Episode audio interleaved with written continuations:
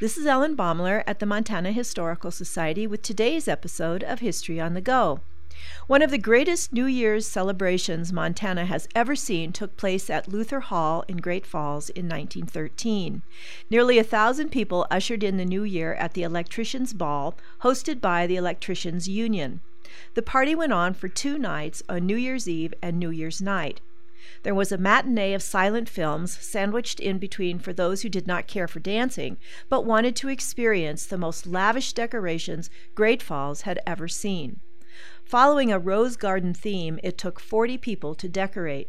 More than 10,000 roses in white, red, pink, and yellow festooned the hall.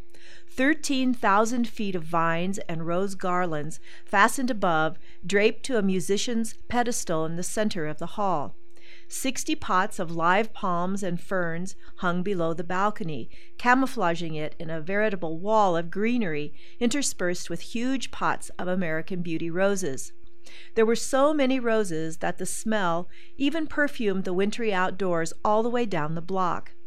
The Great Falls Electricians Union accomplished what other groups could not, installing a huge searchlight that played in various colors over the dancing couples, while electric signs and several large tungsten lights cast a brilliant glow. The decorating committee spent a whopping $1,200 on their efforts, which was a huge sum for 1913.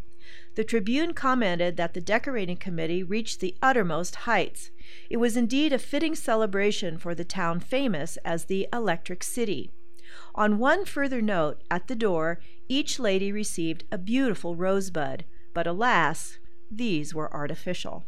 This is Ellen Baumler at the Montana Historical Society. Visit us, become a member, and show your love for Montana's heritage.